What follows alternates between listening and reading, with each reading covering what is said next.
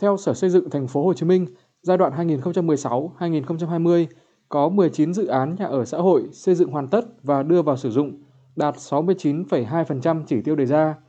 Trong khi cả năm 2022, thành phố chỉ có một trong tổng số 10 dự án nhà ở xã hội được hoàn thành, cung ứng vỏn vẹn 260 căn hộ. Thực tế này cho thấy việc phát triển nhà ở xã hội tại thành phố Hồ Chí Minh rất gian nan và không đáp ứng được nhu cầu về chỗ ở của người thu nhập thấp.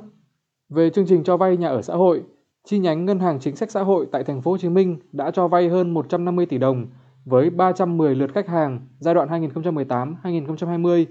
Số nợ thu được tính đến tháng 9 năm 2020 là 29,5 tỷ đồng, dư nợ còn 125,5 tỷ đồng, chưa phát sinh nợ quá hạn.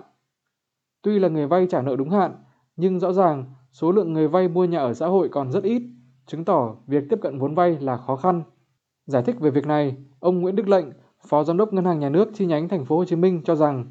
thời gian qua chỉ có 310 người tiếp cận được vốn vay ưu đãi theo chương trình nhà ở xã hội với mức lãi suất thấp là 4,8% một năm. Vấn đề ở đây là Thành phố Hồ Chí Minh thiếu nguồn cung nhà ở xã hội, tức không có sản phẩm được xây dựng thì ngân hàng không thể giải ngân được, ông Lệnh nói.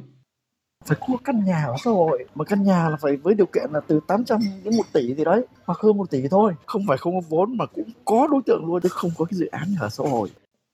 Ông Phan Văn Tuấn, Phó Giám đốc Sở Quy hoạch Kiến trúc Thành phố Hồ Chí Minh cho rằng, luật nhà ở đã quy định phải xác định rõ diện tích đất để xây dựng nhà ở xã hội trong quy hoạch về lĩnh vực đô thị. Tuy nhiên, quy hoạch sử dụng đất của thành phố thời kỳ 2011-2020 chỉ có chỉ tiêu chung về đất ở.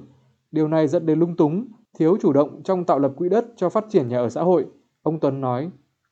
Đang tiến hành triển khai điều chỉnh cùng lúc là nhiều đồ án quy hoạch, từ đồ án quy hoạch chung thành phố cho tới các đồ án quy hoạch phân khu. Đây cũng là góp phần thực hiện cái chương trình nhà ở. Để giải quyết tình trạng bế tắc về nhà ở xã hội, ông Trần Đoàn Trung, Phó Chủ tịch Liên đoàn Lao động Thành phố Hồ Chí Minh đề xuất cần làm rõ vấn đề nhu cầu về chỗ ở và mong muốn về sở hữu nhà ở xã hội, khảo sát người lao động khi được hỏi, ai cũng nói mong muốn có nhà ở xã hội, nhưng việc họ có mua được nhà ở xã hội không lại là chuyện khác. Theo ông Trung, hơn 70% người lao động tại thành phố Hồ Chí Minh là dân nhập cư, thời gian gắn bó của người lao động với doanh nghiệp cụ thể, với một địa bàn cụ thể không cao. Ông Trung khẳng định, nếu đồng nhất nhu cầu về chỗ ở với nhu cầu sở hữu nhà ở thì sẽ không giải quyết được. Làm sao để mà chúng ta tạo ra được nhiều nhất có thể cái chỗ ở cho những người đến đây tham gia lao động sản xuất và tạo ra giá trị thành phố này. Thế còn cái câu chuyện về nhà ở xã hội hay vân vân, một là vận hành theo pháp luật và hai là nó còn chi phối bởi cơ chế thị trường rất là nặng nề.